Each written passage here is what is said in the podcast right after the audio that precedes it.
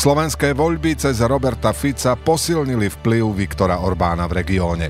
Maďarský projekt denníka N na Punk bude ešte dôležitejší a zachránia ho len predplatitelia, ktorých zatiaľ nie je dosť.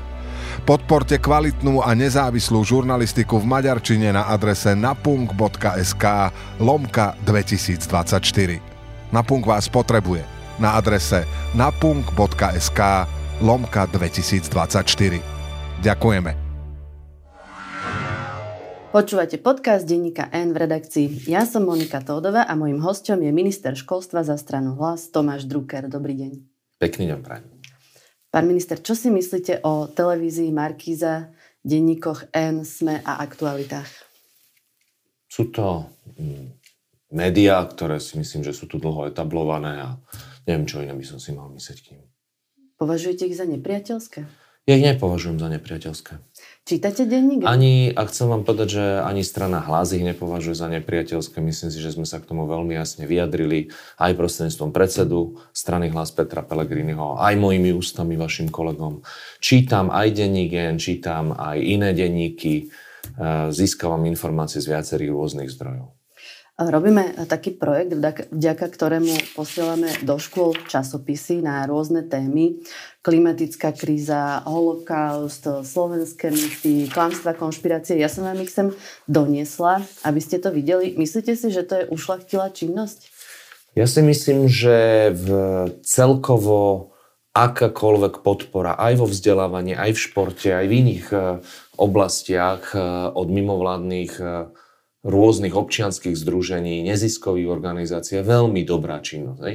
A myslím si, že sme to aj v, dokonca v preambule alebo hneď v prvej kapitoli vyzdvihli aj v programu vyhlásenie vlády, že si, um, že v, si ctíme a uznávame úlohu mimovládnych organizácií a vláda je pripravená dokonca finančne podporiť mimovládne organizácie vykonávajúce verejnoprospešnú činnosť napríklad v oblasti, a teraz nebudem čítať ich všetky, ale je tu napísané aj výchovná, vzdelávacieho, športu a tak ďalej.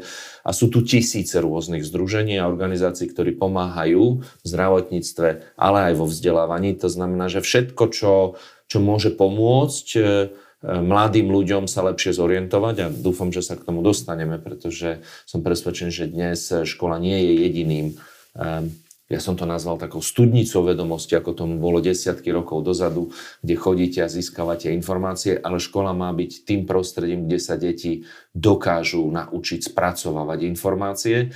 To znamená, že toto je úlohou aj dneska pedagógov a tie informácie sa im dostávajú z rôzneho prostredia rôzne. To znamená všetko, čo im pomáha e, v tom vytváraní si ich komplexného názoru je dobrá vec. Pán predseda hlasu Pelegrini v televízii Marky zapochyboval o tom našom združení, ktoré robí tieto časopisy, tak myslíte, že by ste mu ich mohli ukázať, aby som vám ich po rozhovore dala? Ja Šéf-redaktor mi ich takto nachystal. Ja myslím, že mu to kľudne môžete dať, aj mu o tom môžete viac povedať. E, ja som si prečítal, teraz ste mi to pred e, reláciou ukázali, však e, asi som nečítal všetky, čo všetko je tam napísané, ale nepochybujem o tom, že sa snažíte robiť veci objektívne tak, ako ich vnímate vy. Môžete mať na veci iný názor, ako mám ja, ako má niekto iný, ale že to je úplne legitímne. To, čo je úlohou mňa ako ministra školstva, je vytvoriť nejaké pravidlá a teraz, aby ste to hneď nebrali nejako k sebe, ale je to napríklad v otázke tvorby učebníc, aby sa ten proces jednoznačne stransparentnil, určil, um, určili pravidlá, ktoré budú veľmi presné, ako sa tie učebnice tvoria. Dnes máme strašne veľa možností, a aký obsah sa dostáva do škôl a ťažko sa identifikuje, čo je vhodné, čo nie je vhodné. Máme tu aj záväzok vo vládnom programe, ale aj konkrétne aj v programe vzdelávania, boj s hybridnými hrozbami. To sú vážne, vážne témy. Vy ste už spomenuli tie mimovládne organizácie. Váš minister, pán Tomáš, sa za ten krátky čas už stihol stať akýmsi symbol, symbolom boja proti mimovládkam, e, pretože hovorí, že im zoberie e, tie 2% tak, že teda ľudia si budú mať vybrať, či ich dajú rodičom alebo mimovládke. Toto je podľa vás správne? Ja si myslím, že zbytočne vytvárame dnes problém, ktorý tu poviem v úvodzovkách nie je, pretože zároveň povedal aj Erik Tomáš, ale predovšetkým aj predseda strany Hlas, že aj ako strana hlas súčasť vládnej koalície, taká bola aj dohoda, mimo vládky neprídu o budúce peniaze. Áno, teraz máme tak ako krátkodobé vákum, pretože bolo treba naplniť prioritu, ktorú z, z ktorou hlas išiel do volieb a to je zavedenie 13. dôchodku. Hľadali sa spôsoby zdrojov, ktorými sa to dá vykryť, ale zároveň jedným dýchom bolo dodané, že mimovládky neprídu. A pokiaľ viem, je to zhruba 40 miliónov eur a zhruba 50% daňovníkov, teda fyzických osôb, poukazuje tieto 2%, takže to zhruba polovica. Bolo by oveľa fajn, keby to percento bolo aj vyššie, ale môžem vám povedať v mene strany hlas, že neprídu o to a že prídeme s riešením, ako túto vec vyriešiť. Pokiaľ ide o tých dôchodcov, tak eh, včera ste oznámili, že nedostanú 150, ale 300 eur. Opozícia hovorí, že si tak Peter Pellegrini ide financovať prezidentskú kampaň? Um, nie je tomu tak. Uh, opozícia má rada tieto svoje protirečenia si, pretože doteraz e, vykrikovali to, že po 13 dňoch od vzniku tejto vlády sme nedokázali okamžite zabezpečiť plnohodnotný 13. dôchodok. Uh, aj po diskusiách s ministerstvom financí, kedy nastúpil nový pán minister, bolo treba analyzovať ozajstný stav, na čom sme s verejnými zdrojmi. Um, a je priestor v tomto roku, pretože tam boli mnohé kompenzácie z prostriedkov zdrojov Európskej únie, ktoré nám ako keby ponížili ten deficit um, a boli prostredky na to, aby sa ešte takto vyplatili peniaze. Však bol to asi neľahký boj sa dohodnúť na tom s ministerstvom financí, ale bol to zároveň aj sľub strany hlas pred voľbami. To znamená, že nevnímam za tým nič iné, len plnenie slubov. Vrátim sa ešte k médiám. Ak nejaká škola zavolá novinára zo SME alebo z denníka N na besedu so študentmi o tom, čo je to napríklad žurnalistika, ako funguje, bude to podľa vás v poriadku? Všeobecne vám poviem, že tie hybridné hrozby a celkové to ovplyvňovanie je najnebezpečnejšie samozrejme v otázke mladých ľudí. Ale opakujem, prosím, nechcem to adresovať konkrétne tejto otázke. My musíme sa po, zaoberať tým, čo v školách, ako ten proces má prebiehať. Dohodli sme sa na tom, že to, čo je asi tým základným cieľom, je objektívnosť.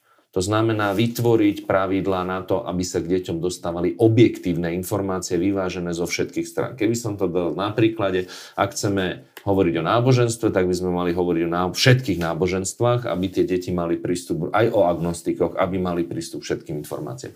Môj osobný názor je, že mne nevadia diskusie ani s ľuďmi, ani s novinármi, ani s politikmi, ale potom to musí byť vyvážené tak, aby sme našli systém, že tam môžu ísť rôzne skupiny a samozrejme zabrániť tomu, aby tam chodili ľudia, ktorí šíria rízo a čisté konšpirácie. Ak nejaký učiteľ bude deťom v škole hovoriť, že Rusko oprávnene napadlo Ukrajinu, ako by mal podľa vás zareagovať riaditeľ školy? Tak je to na konkrétnom riaditeľovi školy a ako bude reagovať. E, my sme povedali, že ministerstvo dnes nechce robiť príkazy a každému určovať, čo ako má vzdelávať. Máme, ten, ten systém je heterogénny, teda rôznorodý a, a zároveň veľký. ste to za problém? Ja to považujem osobne samozrejme za problém, e, pretože je to e, v rozpore s nejakou objektivitou, ktorá tu je. A znova si môžem pomôcť program vyhlásením vlády, v ktorom veľmi jasne aj vláda pomenúváva stav na, na Ukrajine a hovoríme, e, ak, ak mi dovolíte, len, len prečítam, vláda Slovenskej republiky bude pokračovať podpore riešení konfliktu na Ukrajine, ktoré budú založené na princípoch medzinárodného práva vráta nezávislosti, zvrchovanosti a územnej celistvosti Ukrajiny v rámci medzinárodne uznaných hraníc aj prirodzeného práva na seba obranu. E, to znamená, my veľmi jasne ako vláda pomenúvame, kto je agresor aj od a kto je, No očakávam to, že to je naša úloha, ale veď ľudia sú rôzni. Samozrejme, opakujem, vrátim sa k tomu, že e, tak ako učiteľ je rovnaký človek ako lekár, zdravotník a novinár, sú z rô, rôzne typy informácie sa dostávajú k rôznym ľuďom, majú rôzne nastavenia a my potrebujeme v tom vzdelávaní čo najviac odtláčať nejaký typ vplyvu ideológií, vplyvu nejakých osobných názorov, ale proste pomáhať v deťoch tvoriť to, o čom som začal. Akože dnes my potrebujeme deti učiť pracovať sa s informácií. Kritické myslenie, zvedavosť, inovatívnosť, kreativitu. Všetko, čo je nejaké príliš subjektívne nastavenie kohokoľvek a jedno, či je to príliš doprava alebo príliš doľava, príliš na sever a príliš na juh, nepatrí do škôl. A je jedno, či je to Rusko alebo Ukrajina? Lebo to asi nie je jedno, nie? No nie, to opakujem, že teraz som vám povedal, si myslím, že akékoľvek subjektívne názory, ktoré nie sú alebo zobjektivizované, a teraz som vám prečítal aj naše program vyhlásenie A to vlády, je podľa vás zobjektivizovaný názor? To je zobjektivizovaný názor, samozrejme. Išli by ste na rozhovor do Infovojny? Nie. A do e-reportu? Asi áno. Prečo? Mm, pretože vnímam v týchto dvoch médiách rozdiel. V čom? E, Infovojnu vnímam naozaj oveľa viac, by som povedal, v tej konšpiračnej teóriu. E-report tak to nevnímam. Máme ako krajina problém s tým, že ľudia veria dezinformáciám? Mm, všade na svete. Áno, vždy to tak bolo. Vznikali kvôli tomu určite aj nemalé vojenské konflikty, vznikali na tom rôzne ideológie. Je to prirodzené, internet a prístup množstva informácií, ktoré ľudia majú, prináša všeličo. A Ale... tak ako, ako ako veria dezinformáciám, tak tí ľudia sú samozrejme aj presvedčení o tom, o tej objektívnej pravde a vnímajú povedzme aj to, čo ponúkate vy ako hoax a dezinformáciu. Ale to nie je hoax a dezinformácia. Ale Pre je nich... podľa vás? Nie, nie, nie, nie, hovorím pre nich a teraz mi nevkladajte tieto. Nie, nie, ja som vám povedal, že, že treba sa pozerať na ľudí ako naozaj na, na individuálne ľudské bytosti, ktoré žijú v nejakom priestore. Áno, samozrejme, že nachádzame sa geopoliticky na hranici aj Severoatlantické aliancie. Určite tu asi prebiehajú oveľa väčšie hybridné hrozby zo všetkých strán, kde je záujem samozrejme oslabiť e, túto, túto štruktúru. Ale vidíte aj zo všetkých tých prieskumov, že s tým ako krajina máme väčší problém ako inde. Ale teraz som vám pomenoval asi tie dôvody. Mal by štát proti tomu oficiálne bojovať? E, samozrejme, že áno. Aj si myslím, že bojujeme. Teraz e, sme asi pred chvíľkou hovorili o, o hybridných hrozbách. Máme niekoľkých kapitolách informácie a takisto to máme aj u nás, e, čo sa týka vo vzdelávaní. Ja to nevnímam ako úplnú osobitosť iba Slovenska. Možno, že áno, tým, kde sa nachádzame, je to silnejšie. Ale zároveň si treba povedať aj to, že keď som prišiel na ministerstvo, tak otázka strategické komunikácie, bojom s hybridnými hrozbami a konšpiráciami je v pozícii doteraz na ministerstve školstva veľká nula. Nič. Ani jedna noha, ani jeden človek sa tomu nevenoval a pritom vzdelávanie je tá oblasť, ktorú považujem na najzraniteľnejšiu. Čo ste s tým spravili? E, vytvorili sme zatiaľ, predbežne sme sa dohodli, že podo mňou bude sa tomu zo začiatku venovať jeden človek, ale ideme vytvoriť tým, ideme hľadať ľudí a samozrejme to komplexná oblasť e, aj v súvislosti s vecnými, by som povedal, sekciami predprimárneho vzdelávania, to sú teda materské základné stredné školy, chceme o tom debatovať s vysokými školami. Určite sa nebudeme tvoriť niečo za zatvorenými dverami. Lebo e, ostatní uh, úradníci, respektíve ostatné ministerstva, hlavne teda o tom hovoril pán Gedra z úradu vlády, chcú povyhadzovať ľudí, ktorí pracovali na týchto jednotkách, tak vy ich teraz zoberiete k sebe? Ja som predstaviteľom strany Hlas, aby som vám povedal. Našim cieľom je náplňať náš volebný program a program vyhlásenie vlády a zároveň som ministrom zdravotníctva. Už sa dlho... Pardon, už som to veľakrát sa takto, hej. Uh, pardon, Ale dobre, že ste nepovedali, sa... že ste minister strany Smer, lebo aj to sa stalo zase včera vášmu predsedovi. A, a nepovažujem túto vec, viete, keď ste dlho niekde boli a niečo ste niečo rozprávali, však ale toto nie je tá najpodstatnejšia. Ja tiež len žartujem. Ale to, čo je pre mňa podstatné, že som zároveň aj minister školstva. A prijal som ponuku, aby som sa prišiel, aj sme debatovali, aby sme trošku hovorili viacej o školstve, o vzdelávaní. A sme v rovine, či idem brať nejakých ľudí z iných ministerstiev, konkrétne ani nie rezortu hlasu. A naozaj sa mi nechce byť v pôsobnosti komentovania iných ľudí. E, za rezort ministerstva školstva vám môžem povedať, že máme to v programu vyhlásení ako záväzok. Ideme tieto veci tvoriť, budeme to robiť v spolupráci s partnermi, um, ktorých sú základné, stredné um, a materské školy, ale aj vysoké školy. A, a to, ktorí, akí ľudia, však neviem vám dneska z rukáva sypať, len sa mi nechce Počkáme proste byť komentátorom.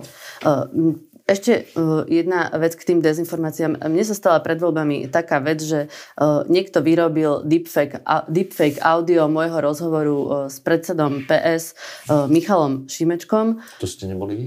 To som nebola ja. Aj vy ste tomu uverili? Nie. Neverili ste tomu. No, je to zaujímavé, pretože prvý, kto to dal vlastne na sociálnej siete, bol človek blízky Štefanovi Harabinovi a volalo mi naozaj veľa svetových médií. Písali o tom Sunday Times, Washington Post a U nás, keď sme vlastne podali trestné oznámenie, tak to rieši vlastne obyčajné obvodné oddelenie. Posunuli to vlastne z tých vyšších jednotiek na tú úplne najnižšiu.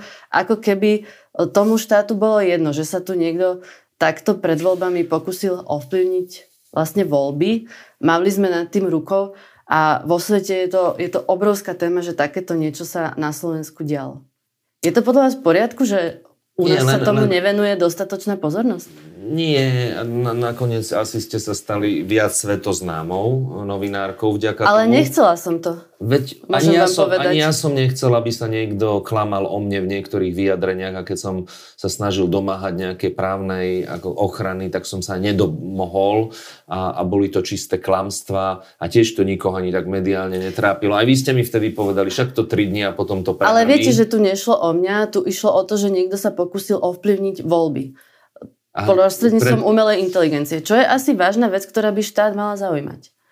Ja neviem vám povedať, že či to viem klasifikovať takto, že sa niekto, lebo asi tých ovplyvnení volie všelijakých bolo veľa, či toto takým spôsobom hrozilo, že ovplyvní voľby.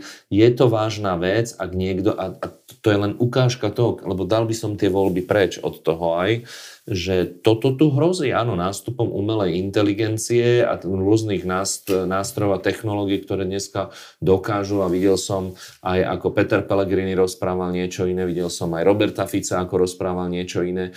Um, a práve preto sa zasa vrátim k rezortu školstva, že chceme pokračovať aj tom, čo, čo čo zatiaľ ako keby stálo a mali sme tu len také, akože skôr také papierové, Ehm, zámery v kurikulárnej reforme a potrebujeme to zrealizovať. Aby sme začali deti učiť e, spracovávaniu informácií, kritických mysleniu, pretože znova zopakujem, informácie, ktoré majú v škole, dokážu získať prostredníctvom internetu kedykoľvek, lúskaním prsta. E, školstvo nepredstavuje jedinú tú studnicu toho deep learningu alebo toho, tých, tých informácií ale jeho úloha je dnes, aby tieto informácie, ktoré či už prostredníctvom školstva, alebo prostredníctvom voľného prístupu k informáciám sociálnych sietí, internetu a tak ďalej, má ten mladý človek získať, aby ich vedel spracovať, vyhodnocovať. To je odpoveď aj napríklad na toto, aby sme potom nemali obavy, lebo my nevieme zastaviť tvorbu všetkých týchto vecí a tak, ako sa to stalo vám, sa to môže stať naozaj aj Andrejovi Dankovi, Robertovi Ficovi a už sa im to stalo, môže sa to stať mne v oveľa vážnejších situáciách ešte, aj možno pred rôznymi voľbami alebo e, z pozícia titulu funkcií, ktoré zastávajú títo ľudia a my musíme s tým bojovať na školách. Premiér Ludovit Odor v jednom z posledných videí, keď odchádzal z úradu vlády, povedal, že mediálna výchova na školách je mimoriadne dôležitá a mala by byť povinná. Mala by byť povinná? Ah, pozrite sa, ja si osobne myslím, a teraz není to nejaká veľká kritika proti pánovi Odorovi, ale za, v prvom rade by sme mali menej politiky tlačiť do, do žiakov a študentov z hľadiska tohto ovplyvňovania, čo je správne a čo je nesprávne.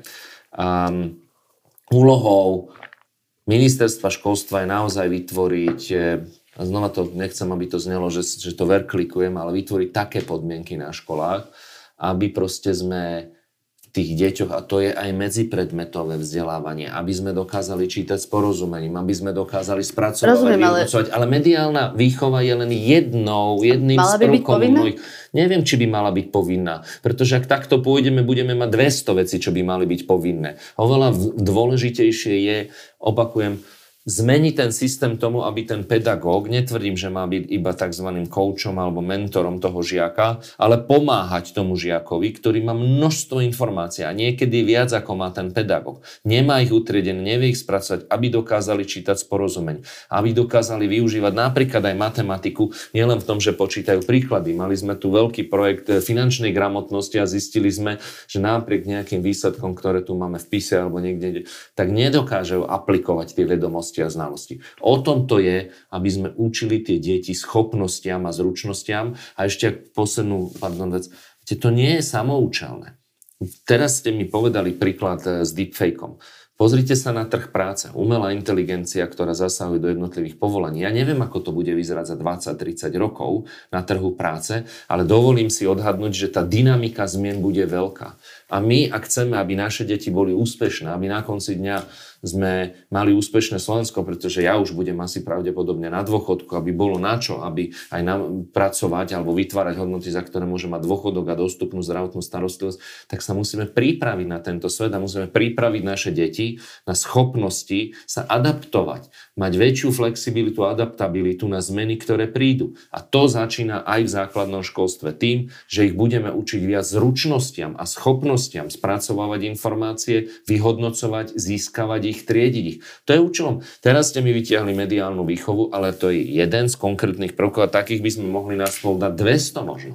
Čo urobíte s mimovládkami, ktoré dnes napríklad vzdelávajú učiteľov alebo rozprávajú v školách o kritickom myslení, kyberšikane, sexuálnych predátoroch, poviem konkrétne napríklad z Múdry, Komenského inštitút alebo IPAO, tá posledná nedávno získala aj cenu Európskeho parlamentu? Neviem, nerozumiem, prečo by som s nimi mal niečo robiť. Ja som sám v médiách niekoľkokrát povedal a, a naozaj chcel by som dať do pozornosti aj čitateľom, aj divákom, aj e, čo najširšej časti verejnosti, um, že proste je to absolútne nešťastné vnímať nejaký problém a je jedno, či to bude Šereš, e, alebo budeme ho volať Orbán, alebo ho budeme volať Putin, alebo ho budeme volať Trump, alebo to je jedno kto, ktoré sú relevantné, že tu asi niekto môže chcieť ovplyvňovať niečo, ale to nie je o mimovládnych organizáciách ako celku.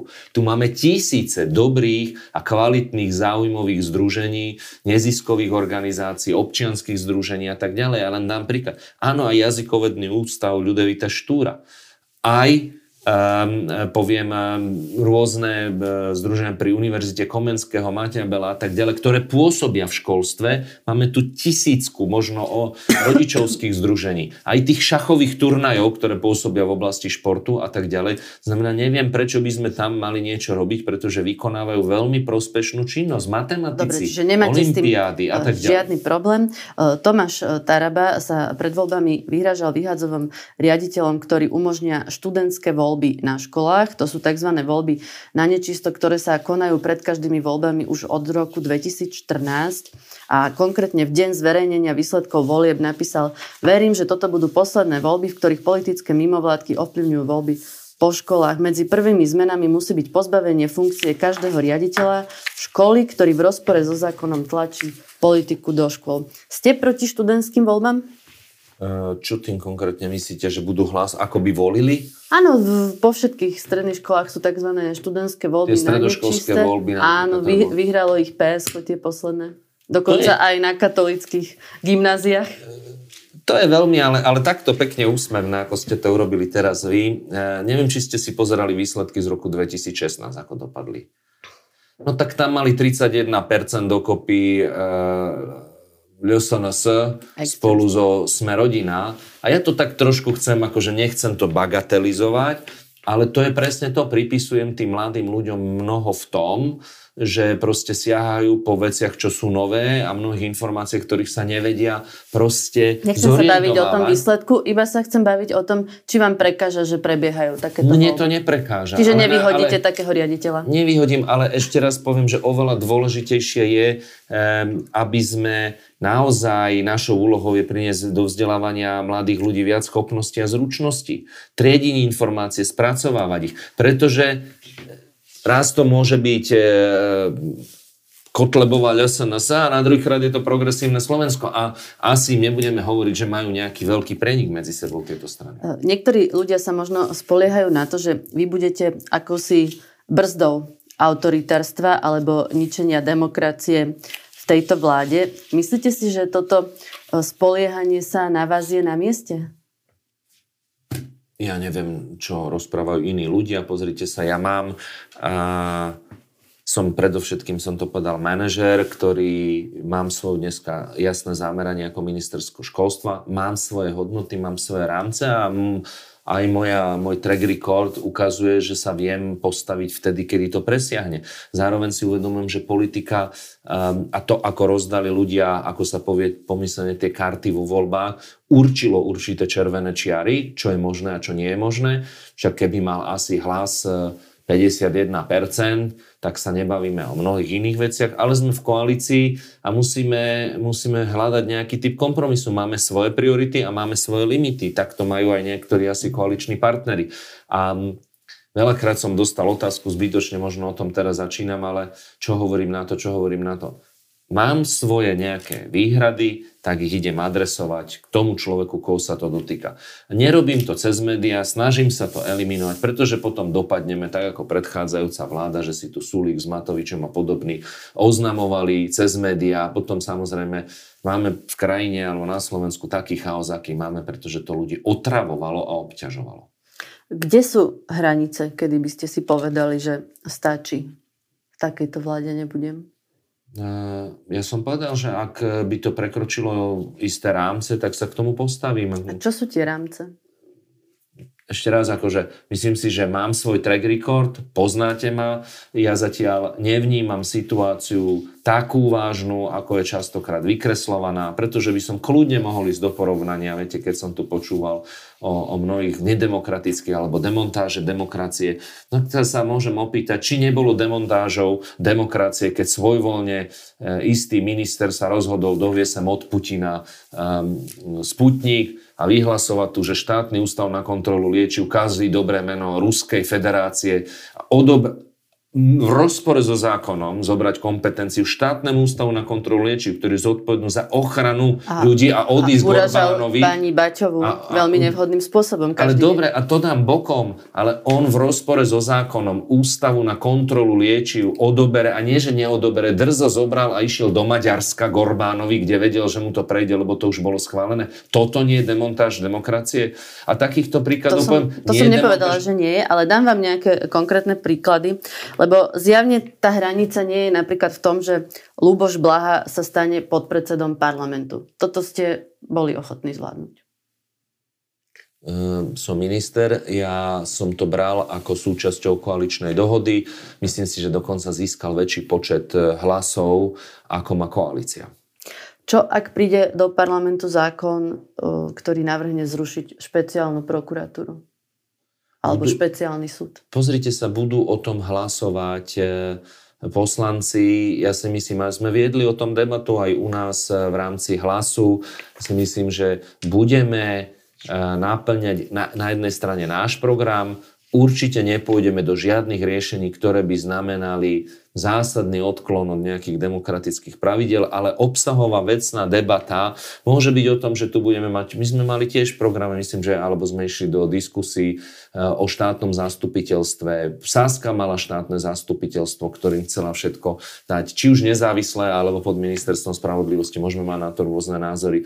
Ne, ne, ne, nevnímajte hneď túto vec ako nejak demontáž eh, demokracie, ale počkajme si na konkrétne návrhy, lebo vieme povedať, kde je stop stopka. Pozrite si na program vyhlásenie vlády, ako vyzerá. A myslím si, že je vyvážené a že tam jasný rukopis strany hlas a je vidieť, že tie veci, o ktorých sme hovorili, či už je to naša zahranično-politická orientácia, či mnohé veci, aj keď sme hovorili o mimovládnych organizáciách, tak zrazu tam nenachádzate nič toho, o čom sa tu rozprávalo, ako o nejakom obrovskom, rútiacom sa probléme. Znižovanie trestov za korupciu zvládate tiež? To, čo... Takto, ešte raz. Ja sa k tomu vyjadrím, ale naozaj som sem prišiel preto, aby sme čo najviac ja hovorili viem, o školstve. Zistiť, Nie som, kde sú tie hranice ja, vaše. Ja, ja vám rozumiem, ale ja nejako nepomôžem ani deťom, ani školstvu, keď tu budem komentovať iných ministrov, ktorí, alebo iných politikov, tak ako mne by sa úplne nepáčil a nepáči sa mi, tak keď mi tu niekto iný komentuje nejakú výchovu, ako by mala prebiehať. A všeobecne vám viem povedať to, že dnes ako máme, alebo som o tom rozprával ešte v čase, možno aj pred voľbami v roku 2020, keď sme pripravovali program aj teraz, že tak ako vnímam ja náš trestný zákon, ho vnímam ako tvrde rigidný, prísny uh, v udávaní trestov. Um, tu nejde o to o znižovaní horných sadzieb. Tu je o tom, aby bolo viac na tom materiálnom korektíve alebo na posúdení sudcu konkrétne individuálne prípady. A nemusíme hovoriť len o korupciách. Bávame sa aj o veciach, o ktorých sme tu hovorili dlho. Je veľký rozdiel o štude alebo o mladom človeku, ktorý áno, dopustil sa toho, že pestoval marihuanu a Jasne, predal to je, spolužiakom a niekto, téma, kto to robí. Tam máme no, ale... drakonické tresty. Inak sa vás opýtam, čo ak to e, zníženie trestov, napríklad za ekonomickú trestnú činnosť, spôsobí, že Marian Kočner pôjde na slobodu? Toto je pre vás hranica? Pre mňa je obrovský rozdiel medzi ekonomickými trestami a násilnými trestnými činmi. Máme zároveň plné väznice, na počet obyvateľov ich máme, neviem, či sme prvý alebo druhý najväčší v Európe, tak niečo asi je tu iné. Keď máme radi tie porovnania, povedzme, s inými vyspelými krajinami Európskej únie alebo v rámci, povedzme, aj OECD, niečo asi je iné, že máme potom veľa trestov a veľa odsudzujeme ľudí, nepoužívame alternatívne tresty a vôbec nechcem to zase individualizovať či na Mariana Kočnera. No ak by to spôsobilo, iného, že Kočner to, pôjde na slobodu, budete s tým OK? Inú vám vec chcem povedať, ak dovolíte. To, čo si myslím, že je správne, aby spoločnosť bola chránená, to je prvá vec. A druhá, aby bol väčší akcent restoratívnej justície, to znamená, aby tu bola náprava škôd. Ak niekto spôsobí majetkovú újmu, tak ju musí nahradiť a radšej budem, keď mi Kočner bude chodiť a 5 rokov pracovať ako sanitár v nemocnici, ako to, že bude sedieť niekde a nebude môcť vykonávať žiadnu podnikateľskú činnosť a zabráni sa tomu, aby konal len, opakovane. Len aby to tí pacienti prežili. Čiže toto nebude pre vás hranica, ak to zníženie trestov spôsobí, že on pôjde kvôli tomu na slobodu? Ešte raz, pre mňa je oveľa podstatnejší restoratívny charakter. To znamená, mne sa nechce platiť na tých väzňov, ktorí neohrozujú spoločnosť, napríklad napríklad, uh, jak som povedal, násilnou trestnou činnosťou. Ak im viem zabrániť tej spoločnosti, aby konal, že urobí nejakú ďalšiu újmu inými nástrojmi, a viem, aby bol pro, a nahradil všetky škody aj s nejakou pokutou a sankciou a zároveň vykonával nejakú verejnú prospešnú činnosť. Teraz nechcem to individualizovať na Mariana Kočana. Môžeme sa hovoriť o niekom, kto zoberie úplatok 500 eur alebo 1000. Tak na čo mám sedieť vo väzení? Všetci na ňo platíme. Ešte tam príde k recidíve v budúcnosti, keď opustíme nech má nejaký náhradný spôsob výkonu trestu, nech nahradí všetky škody, ako som povedal, nech robí sanitára, není to starostlivosť o pacientov, je to sanitár, alebo nech robí iné verejno prospešné činnosti, ktoré nám tu chýbajú. To si myslím, že spoločnosti pomôže určite viacej, ako platiť ho a mať tu riziko, že keď ho prepustíme, tak príde ešte pokazenejší. Ako e, vnímate tie odvolania a postavenia mimo službu policajtov, ktorí vyšetrovali tú korupciu, aj v kontexte toho, že už dva súdy rozhodli, že sa nemal ignorovať ten úrad na ochranu oznamovateľov. Ah. Máte s tým nejaký problém? Všetky, akákoľvek diskusia, ktorá by smerovala napríklad medzi členmi strany hlas, prebieha a diskutujeme o tom a nepotrebujeme na tom prostredníkov. To je prvá vec. Druhú, Nepotrebujete na tom, na tom prostredníkov, média. Aha, dobre, lebo ste nedokončili tú vetu. Pardon, niekedy sa mi to stáva, sa ospravedlňujem. Druhá vec. Čiže vo vnútri Naozaj, sa o tom som... rozprávate, že či je to v poriadku, to robiť ako sa pýtajú mňa a mňa sa pýtajú, či tam toho ešte si tam ponechám alebo nie a prečo však to bol takého človeka. To je normálna bež, že diskutujeme a pýtame sa, pretože som celý deň na ministerstve, niektoré veciam nerozumiem a myslím si, že dosť moderuje túto debatu alebo najmä aj Peter Pellegrini, ktorý je predsedom strany hlas, je predsedom parlamentu, není každý deň vo výkone všetkých vecí, pýta sa, ale to je prvý bod. Druhý bod, ešte raz som minister školstva a nechcem a nebudem ehm, sa vyjadrovať k detailom veciam iných ministrov. Nepovažujem to za korektné. A tretí, ak dovolíte k tomu, a to je taký všeobecný, um, ja som ja súhlasím s tým, že o porušení zákona rozhoduje súd svojim právoplatným rozhodnutím. Tak to je. Ani vy, ani ja o tom nerozhodujeme, ani to neprejudikujeme, alebo by sme nemali.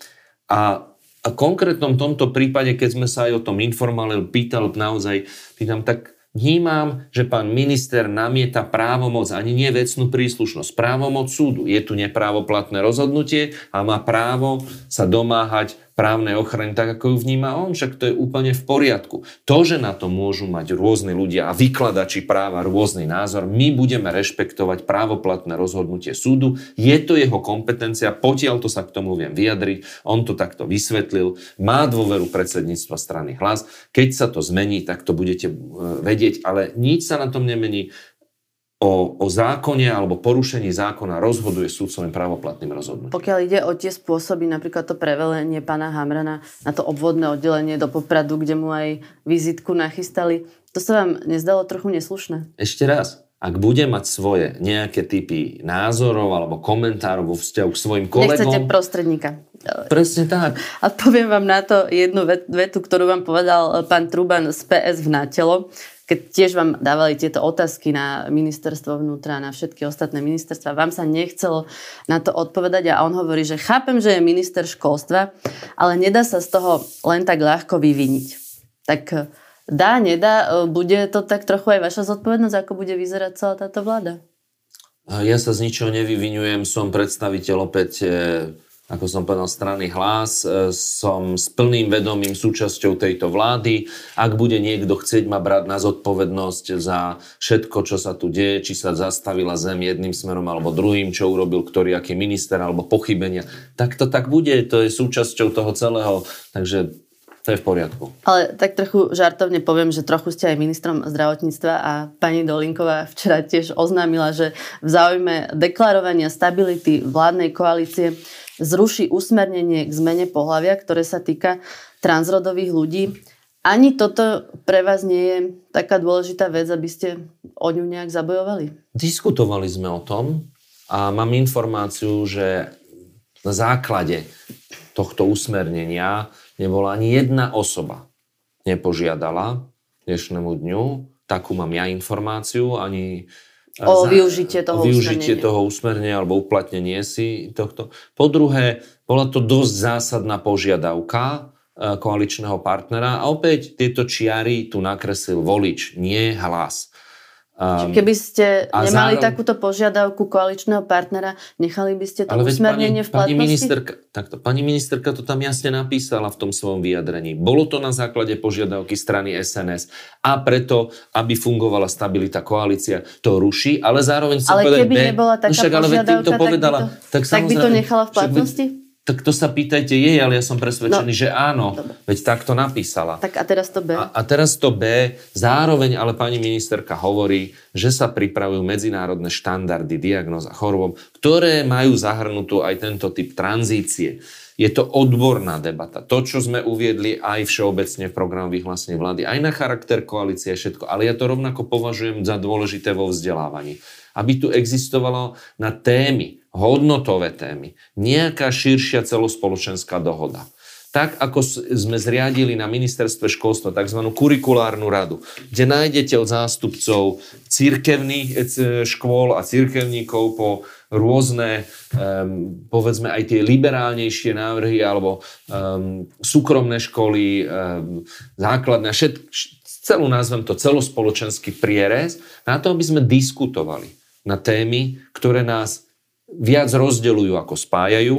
Je to prirodzené. Nemám problém s tým, že niekto má nejaký názor. Iba sa uchádzam o to, že niekto môže mať úplne opačný názor a teraz je podstatné, aby sme buď našli na ňo zhodu, alebo tie témy neriešili. V školstve je to náročnejšie, pretože musíme objektivizovať tieto dva názory napríklad do vzdelávania a ponúknuť vo vzdelávaní žiakom rôzne názory. A to teraz zasa premostím späť k tomu, čo ste hovorili. No tak e, nič sa nestalo. Nič sa naozaj na konci dňa nestalo. Vieme s tým žiť, pretože nejakým spôsobom nebude uberané právo. Mnohým ľuďom prebieha odborná e, príprava na týchto štandardov a bude tu nejaká celospoločenská diskusia. To je všetko, e, ale je to reakcia na tvrdú požiadavku koaličného partnera tak, ako môžem povedať, a nevidíte, tu sme my dali niekoľko tvrdých požiadavek do programu vyhlásenia vlády, že sú tam nie veci, s ktorými sme nesúhlasili. Je tam jasné ukotvenie nášho členstva v NATO a v EÚ, jasný postoj vo vzťahu k Ukrajine, jasný postoj vo vzťahu k sociálnym nejakým e, e, službám štátu. A myslím si, že 95% programu hlas sa tam dostalo a určite, verte mi, bolo mnoho, mnoho rôznych pohľadov a názorov, čo tam kto chcel mať. Kam ste chodili do školy? Teraz myslíte na základnú školu? Povedzte všetky.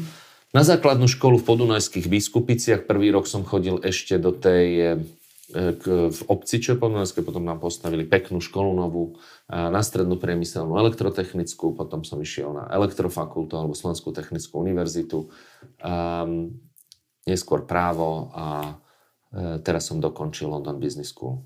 A vaše deti chodili do súkromných alebo do verejných škôl? Moje deti chodili do súkromných škôl. Prečo? Pretože považujem vzdelanie za najdôležitejšie a zároveň som chcel, aby chodili do bilingválnej školy. Um, a to bolo rozhodnutie, ktoré aj dnes, samozrejme, tie rozdiely v školstve sú veľké. Nemá možno každý túto možnosť, nie každý by ju ani využil, ani keď ju má. E, tak sme sa a rozhodli. Môžete povedať, a ktorú školu ste vybrali pre svoje deti? Pre základnú?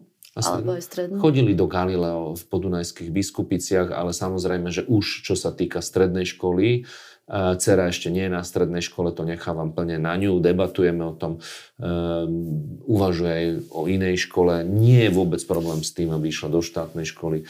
Je to na ňu, samozrejme diskutujeme, mladý človek uh, nemá úplne jasno, čo chce robiť, ale zároveň ešte, ak dovolíte, poviem k tomu aj to, že ja nie som zastancom toho, že ani v 14, ani v 15, ani v 18 sa človek rozhoduje na svoje celoživotné poslanie a povolanie, keď to nie je učiteľ, alebo lekár, alebo sestra. Ste očakávaný vek dožitia dnes narodených detí je možno 106-108 rokov. Um, kvalita života samozrejme sa takisto posúva. To znamená, že počas toho ich života, ktoré budú žiť tieto generácie, pravdepodobne dôjde k tomu, že zmenia aj z titulu toho, o čom som hovoril, že zmení sa ten svet. Dnes tie povolania, ktoré existovali, buď neexistujú, alebo sa zásadne zmenili a možno, že sa budú rozhodovať ešte v 40 že pôjdu ešte na jednu školu, tak ako som povedzme išiel ja, aby ju alebo niekde medzi 40 a 50 aby, aby sa prispôsobili tým situáciám. Takže... Myslíte si, že to súkromné školstvo dnes ponúka lepšie vzdelanie ako to verejné? Neplatí to určite plošne to je taká Gaussová krivka. Určite sú tu súkromné školy, ktoré sú s výbornými výsledkami, sú tu štátne školy s výbornými výsledkami a sú tu súkromné školy, ktoré si dovolím povedať aj z tých informácií, ktoré už mám, ktoré sú na tých okrajoch, ktoré aj neraz zneužívajú ten systém, ktorý tu je a rovnako to nájdeme v štátnych školách, že sú slabšie.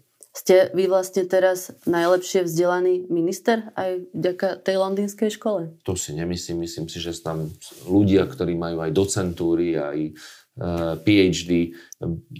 Nemyslím si to. A znova poviem, že nie som človek, ktorý, ktorý bol orientovaný na jednu oblasť, pôsobím ako manažer, dlho som sa venoval rôznym oblastiam. Aj moja úloha v školstve nie je to, aby som zasahoval do obsahu, ale aby som ten proces, to, že sa tu vytvorilo mnoho dobrých myšlienok a mali sme jedno rokovanie, bolo to z asociáciou zamestnávateľských zväzov a poviem aj konkrétne, bol tam Tomáš Malatinský a veľa sa rozprávalo a Tomáš Malatinský mal asi len jednu vetu a hovorí, pán minister, nie je potrebné nič veľa toho hovoriť, lebo o všetkom, o tých problémoch vieme. Dokonca aj o mnohých riešeniach vieme. To nie je problém. Problém je to zrealizovať. A na to som tu. Aby som tie veci pohol vpred. Aby to nebolo tak, ako som vám povedal, so strategickou komunikáciou, ako s kurikulárnou reformou. Že netvrdím, že sa nerobilo, ale výsledky chýbajú. Robert Fico mal teraz taký prejav na sneme Smeru, kde vlastne ku školstvu povedal to, že máme veľmi veľa politológov a že nie je nevyhnutné, aby tu mal každý vysokú školu a že tomu treba prispôsobiť aj to naše školstvo. Uh, každý má nejaký svoj vyjadrovací spôsob a realita je taká, že naozaj sme tu in, viac industriálna krajina, že nám chýbajú technické zamerania. My máme v programu vyhlásení vlády a myslím si, že to je dobrý nástroj, že štát si bude vytvárať istý typ objednávky. Už sa to začalo byť v stredných strednom odbornom školstve, ale chceme to preniesť do vysokého školstva. To sa týka povedzme aj tých lekárov. Ale keď debatujeme so zamestnávateľmi, včera sme mali jednu veľkú debatu s možným jedným investorom, e, keď som e, sa rozprával s, so zamestnávateľskými zväzmi, tak hovoria, chýbajú nám ľudia, technickí ľudia. To znamená, štát by mal isté nástroje na objednávku, aj prostredníctvom možno motivácií, štipendy, nie plošne na akúko školu, ale konkrétne tie, kde chceme motivovať, pretože uplatnenie týchto budúcich absolventov je tu veľké. Zároveň na druhej strane, to, o čom som hovoril aj premiérovi, aj aj to máme v programu vyhlásení vlády ako návrh, chceme zmeniť tie nezmyselné kvalifikačné požiadavky na jednotlivé tarifné triedy v zamestnaní v štátnej službe a verejnej službe, čo sú v zásade tzv. titulové doložky. A dnes potrebujete druhý stupeň vysokej školy, aby ste sa dostali do určitej tarifnej triede v štátnej službe, čo sa môže na konci stať, že máte policajtov, ktorí vyštudujú sociálnu prácu. A, a toto je zbytočné úplne, pretože nám to čerpá zdroje verejné, ktoré sú na niečo určené a vôbec nám to nevytvára budúcnosť pre tých ľudí. Počas e, predošlej vlády bolo ministerstvo školstva akýmsi rukojemníkom sporov medzi Oľano a SAS. E, ministrovi školstva Grillingovi nechceli púšťať peniaze do rezortu e, premiér Igor Matovič a minister financí Heger. Tentokrát je to podobné. Smer má financie aj premiéra. Dokážete si vyjednať peniaze pre školstvo? Pozrite, dali sme veľmi jasný záväzok, že budeme každoročne zvyšovať mzdy pedagógov. E, ja netvrdím, že tá situácia je tak katastrofálna, ako bola v 2016, ale zároveň sme tu mali aj vysoké inflácie posledné roky, aj budú. A to, čo ste povedali, presne som si dokonca pripravil, lebo počúvam dneska aj v parlamente opozíciu rozpráva, aké nekonkrétnosti má toto program vyhlásenie vlády a neurčitosti, nemerateľnosť. Tak ja vám len prečítam, čo bolo v predchádzajúcom programu vyhlásení vlády, len takú krátku časť. Zabezpečiť každoročný raz miest pedagógov a odborných zamestnancov.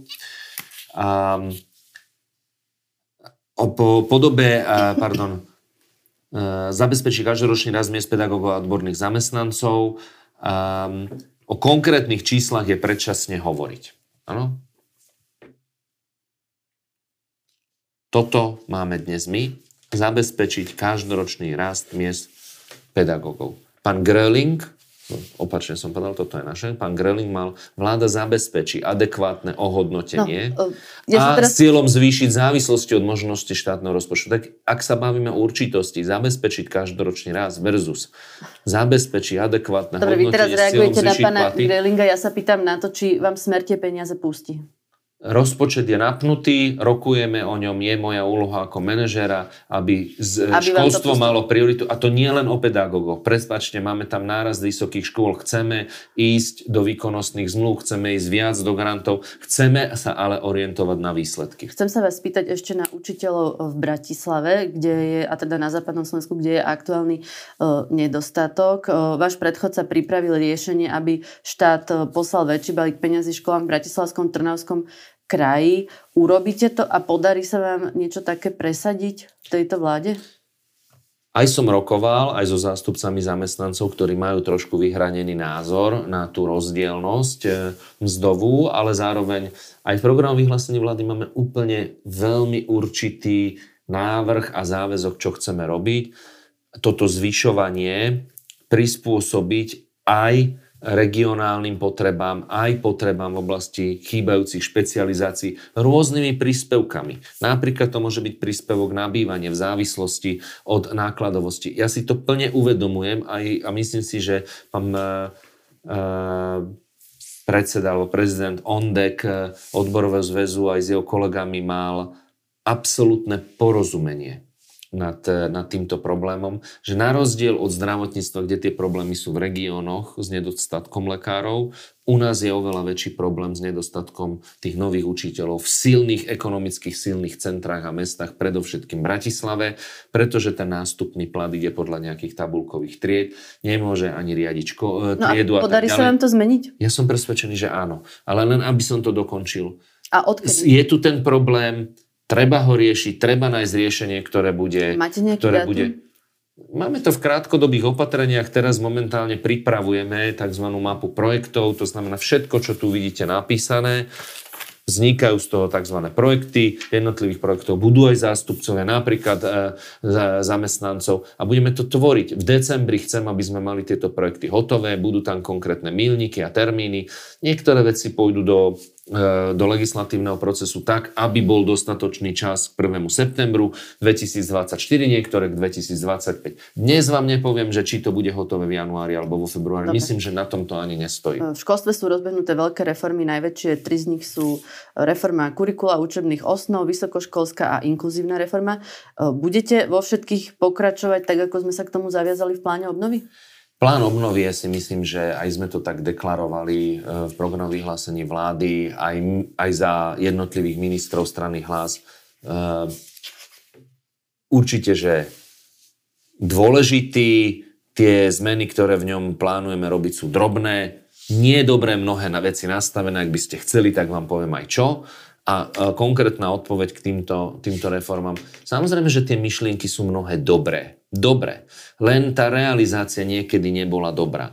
A ja som jednoznačne povedal, že neprichádzam s ďalšou reformou. Však nebudem trápiť tých ľudí a vymýšľať reformy, ktoré ani nemám ani na stole. Čiže Áno, budeme... na tej realizácii. Samozrejme. Aj dnes vám môžem povedať, že sme teraz vyhlásili ďalšie kolo e, škôl, ktoré sa prihlasujú na túto zmenu vzdelávania.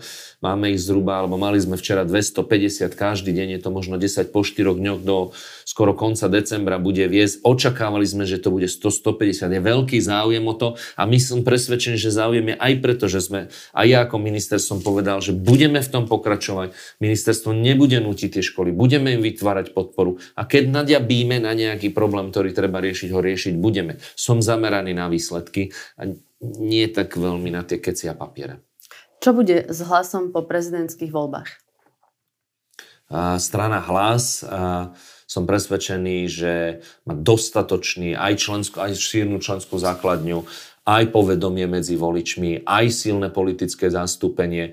Um, keby sme zvažovali, a teraz ideme naozaj do veľkej hypotézy o tom, či Peter Pellegrini pôjde za prezidenta alebo nepôjde, lebo asi tak stojí vaša otázka. Tak viac menej to už všetci považujeme za vybavené, že ja to, nepo, takto, ja to nepovažujem ako, že tá pravdepodobnosť tu je vysoká aj vzhľadom na tie prieskumy, aj dôveryhodnosť, ktorú Peter Pellegrini mal, ale viete, úrad prezidenta je na jednej strane veľká, by som povedal, autorita, dôležitosť a význam. Zároveň ale treba povedať, že máme krátko po voľbách. Peter Pellegrini dostal od voličov nejaký typ mandátu, eh, aj pre, pre celú stranu hlas. Musí si to zvážiť on. Ja za ňo sa vyjadrovať ani teraz, ani v budúcnosti nebudem, takže eh, len čisto hypoteticky, o ktorú sa pýtate, čo zo stranou hlas, ak by bol Peter Pellegrini eh, išiel na kandidatúru prezidenta. ja, sa o budúcnosť, ja sa o budúcnosť strany hlas eh, momentálne neobávam. Um, zároveň, ak sa mňa pýtate, ja som prichádzal v poslednom období práve s lúčením strany Dobrá voľba, preto, pretože som veril v existenciu hlasu. Bodka. No, vy by ste boli ochotní vstup... už som na to, už som to vstúpiť teraz... do smeru, keby sa hlas to... zlúčil so smerom? Ale žiadne zlučovanie nebude, to je zbytočná špekulácia. Nie, nie je to ani na stole, neviem, kde toto vzniklo, uh, že by takáto vec bola na stole. Možno, že uh, strana hlas ešte v budúcnosti pohltí nejaké strany, ak budú také k dispozícii, kto vie. Čo napríklad demokratov? No vidíte, asi nie. Uvažovali by ste vy nad tým, že by ste boli predsedom hlasu? Nie, neuvažoval som a opakujem tieto Nie otázky. teraz, ale keby sa nie, to nie, stalo. vôbec, vôbec. A Takú ambíciu raz, nemáte? Úplne konkrétne určite poviem, nemám takú ambíciu, to a... je poprvé. A po druhé, je zbytočné špekulovať a vytvárať tu domnenky, lebo každá z jedných z takýchto otázok tu dotvára nejaký obraz, ktorý nie je realitou tohto dňa. V úvode sme sa rozprávali o hoaxoch, o konšpiráciách a my sami už sme na hranici nie, toho, nie, čo je realita. Keď e, predseda vašej strany povie, že veľmi vážne zvažuje že kandidatúru na prezidenta, je prirodzené, že novinári rozoberajú, čo sa následne stane s politickou stranou. Pravda, Nakoniec zároveň... Robert Fico povedal, že sa zásadne zmení politická mapa. On sám naznačoval medzi riadkami nejaké možné zlučovanie sociálnej demokracie. Ale včera Preto ste sa... mu položili otázku, neviem, či to bol pán Kern, alebo to bol z Markízy, priamo v Národnej rade a on presne na toto odpovedal. Že keby to tak bolo, tak vám dá vedieť. To, že povedal, že, že zvážuje alebo nevylúčil jedna vec, ale zároveň aj povedal, že tomu tak nie je a prosím neporcujme, ak sa hovorí pomyslené prasa, keď také proste nie, už tu niekto si keby, rozoberá stranu hľad. Keby ste to mali nejak politicky zanalizovať, kto by bol lepší predseda strany, pán Raši alebo pani Sanková? Nie som politický komentátor našťastie, takže nemusím nič politicky analyzovať a znova vravím, že našu vnútornú debatu si vieme robiť aj bez prostredníkov. Pán Korčok, ktorý už teda oficiálne povedal, že bude kandidovať na prezidenta, kritizuje pána Pellegriniho a hovorí, že pre férovosť tejto súťaže a pre rovnosť zbraní je dôležité to, že pán Pellegrini ako predseda parlamentu určí ten termín volieb a že on ho už teraz vie, ale nevedia ho ostatní kandidáti a že mal by odozdať tú funkciu predsedu Národnej rady niekomu z podpredsedov, založiť si transparentný účet a prestúpiť zo štátnej limuziny do kampaňového auta. Čo si o tom myslíte? Politická kampaň pána Korčoka, my sa s Ivanom Korčokom poznáme dobre, ale túto to ukončím. Zasa komentujeme veci. Ja by som bol rád, keby sme sa trošku ešte viac venovali školstvu. Ja som pripravený vám odpovedať Ešte čo by ste chceli povedať o školstve? Napríklad o problematike vysokých škôl, o vývoji a výskume, eh, ktorý chceme realizovať. Aj spolu s ministerstvom hospodárstva sme sa zaviazali, že vytvoríme ekosystém. Veľmi mi záleží na tom, aby nám neodchádzali mladí ľudia eh, zo Slovenska talenty. Dnes máme napríklad situáciu, že... Učí... Na to tí odborníci dosť často hovoria, že oni neodchádzajú len kvôli tomu, že napríklad tam sú lepšie školy alebo lepšie pracovné podmienky, ale odchádzajú často aj kvôli atmosfére v krajine a o tom, ako sa tá krajina správa napríklad aj k menšinám, aká, aká je atmosféra medzi ľuďmi, ktorú vytvárajú politici. Čiže aj preto sú tie otázky dôležité aj o tej, kvôli tej téme, o ktorej hovoríte. Áno, každý ho dotvárame to prostredie, aj mladí ho dotvárajú, aj tí, ktorí tu zostanú, môžu veľa vecí dotvárať, ale da, na, prihrali ste mi s inklúziou, chcem sa tomu venovať. Ale napríklad, e, a, a zdá sa mi to celkom podstatné, aj tie skúsenosti, ktoré som mal zo zahraničia. Vidím, že majú vynikajúci vytvorený tzv. career management. Že, a na vysokých školách, ale debatoval som s nimi, že už to začína aj na stredných školách. Ako efektívnejšie dostať toho budúceho človeka, absolventa do, do procesu pracovného trhu, ale nemusí to byť len ako zamestnanca, ale aj na podnikateľskú cestu. Dnes máme mnoho tých živnostníkov, tých, ktorí tu začali v 90. rokoch. Mladí ľudia sa do toho nepúšťajú, nerozumejú celému tomu systému. Začal som s tým ekosystémom z hospodárstva. No tak mne príde veľmi prirodzené, viete, že sme traja, štyria nejakí kamaráti, na vysokej škole, niečo sa venujeme, tam ešte to prostredie bezpečné. Tak a hovoril som o tom so zástupcami vysokých škôl, že by som rád sa bavil o tých kurikulárnych úpravách, ale s rešpektovaním tej akademických slobôd, ktoré tie školy majú. A neučme tých ľudí obchodné práva, mám za to 5 kreditov. Na čo to je? Učme ich tomu, ako sa zaradiť do toho života miesto bakalárskych a magisterských prác napríklad. Na no, chcem to vysvetliť. E, napríklad mať tzv. letnú podnikateľskú školu so zámerom nejakého projektu, pripravte si nejakú iniciatívu, nejaký podnikateľský projekt, ktorý by ste chceli otestovať, overiť pretože tam je tá väzba tých ľudí, ktorí sa poznajú, idú do nejakého projektu, pokračujú počas ďalšieho semestra napríklad záverečnou prácou a už im pomáhame v tom ekosystéme možnosťou financovania pôžičiek a tak ďalej a máme šancu, že mnohí z tých ľudí ostanú napríklad a mnohí z nich budú talentmi. Áno, úplne inú vec hovoríme, potrebujeme sem získať aj veľkú investíciu v oblasti e, tvorby vyššie pridané hodnoty, či to budú technológie, software, inovácie a tak ďalej, ktoré by mohli viazať. Um, ale k tomu, k tomu myslím, že v krátkom čase sa dozviete. A k tej inklúzii, ja som to povedal ešte predtým, ako som nastúpil na ministerstvo školstva. Aj na ministerstve zdravotníctva sme mali jeden vynikajúci projekt, tzv. zdravé komunity. Snažil som sa, aby sa tento projekt využíval aj v oblasti školstva Nepodarilo sa mi vtedy presvedčiť tedajšieho pána ministra školstva ani pána ministra sociálnych vecí Richtera, aby využili tento infraštruktúru. Dnes beží tzv. projekt OMAMA a tak ďalej. Máme problém s desegregáciou, máme tu žalobu Európskej komisie. Myslím si, že tu dobre silný tým, ale to, čo som chcel hlavne povedať, ja za Tomáša Demo, Druckera deklarujem a demonstrujem, že toto je pre mňa priorita. Tu žijú stá tisíce ľudí, ktorí majú horšiu šancu na lepšiu život. A ak máme obrovský problém v budúcnosti s demografiou, tak máme vyrobiť maximálne úsilie k tomu, aby sme týmto ľuďom vytvorili šancu uspieť a posilniť. Možno tam sa skrýva mnoho zaujímavých talentov. Chýbajú nám profesíne dneska pozície. A my týchto ľudí zbytočne zarezávame v útlom detstve. Viete, už e, vo 8 rokoch je neskoro. A máme na to projekty, Máme záväzky, nerobíme to preto, že tu máme infringement z Európskej komisie, teda žalobu, robíme to preto, pretože to považujeme za správne a že to pomôže na konci dňa tým ľuďom a celému Slovensku. Budeme držať palce aj tým kamarátom na vysokej škole, aj týmto ľuďom z tých vylúčených komunít. Predseda Smeru Robert Fico o vás v roku 2019 hovoril ako o hadovi na prsiach mám tu taký citát, že niekedy si všelijakých hadov chovate na prsiach, niekedy sa vám zadaria a niekedy nezadaria. To naražal na váš zámer založiť politickú stranu. Boli ste had na prsiach? Môj otec hovorí, ale ja to teraz tak so, s dcerou vždycky co tak doberáme, že niektorí sa vydaria, niektorí sa nevydaria a diskutujeme, kto z nás dvoch je vydarený. Um, to sú také politické komentáre, ktoré sa nekomentujú. Uh, znova poviem, keď by sme si chceli takéto prestrelky hádzať, budeme vyzerať ako Matovič so Sulíkom a ďalšími. No, bo, Fakt by sme tým obťažovali ľudia. Bože, toto od nás, toto od Fico nás nikto ešte, nečaká, Fico aby ešte sme povedal, tu že, ľudí blbosťami. Fico ešte povedal, že on jednoducho na to nemá. To je typický kaviarenský liberálny politik. Tak to ste?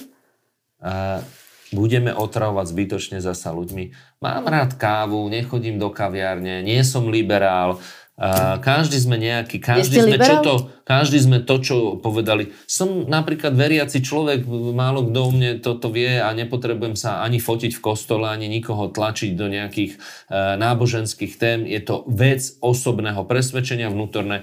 Ani tu nerozprávam, čo tu rozprával Marek Krajči a podobne. Toto sú zbytočné témy. Ale ešte, ak, ak dovolíte, ešte k tomu len poviem jednu vec. Keby som si mal ja všetko, čo som ja komu čo povedal mám a teraz tu, chodiť a tak ďalej. Mám tu aj váš citát o Robertovi Ficovi v Pre, našom presne, rozhovore preto... z apríla, kde ste povedali, žiaľ, vnímam ho ako človeka, ktorý odišiel do úplného extrému a nemá Slovensku čo ponúknuť. Je to politika vytvárania ešte väčších bariér, polarizácia, to znamená rozdeľovanie ľudí a hľadanie toho, kto aký je.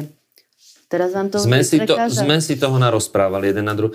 E, sme v koalícii máme spája nás program vyhlásenie vlády, spája nás program a ja ako minister e, školstva, člen strany Hlas, chcem splňať aj samozrejme sluby, ktoré strana Hlas dala, aj chcem, aby sme ako strana Hlas uspela, aj chcem, aby som pomohol naozaj školstvu a naozaj nejako nepomôžem sa tu venovať ďalších 5 minútami nejakým rozoberaním. Toľko a máme svoje už, preferencie. Toľko času samozrejme. už nemáme, ale ja som sa vás v tom rozhovore aj opýtala, že či ste pripravení aj na tú možnosť, že hlas bude po voľbách súčasťou koalície so Smerom a vy ste odpovedali, že nie som na to pripravený. No, je už, to možné. Už je to lepšie? Uh, som súčasťou, som, zobral, som súčasťou tejto vlády, asi som prevzal toto zo, uh, rozhodnutie so všetkými následkami, ktoré to má. A prečo ste nepresadili, aby hlas vládol z PS?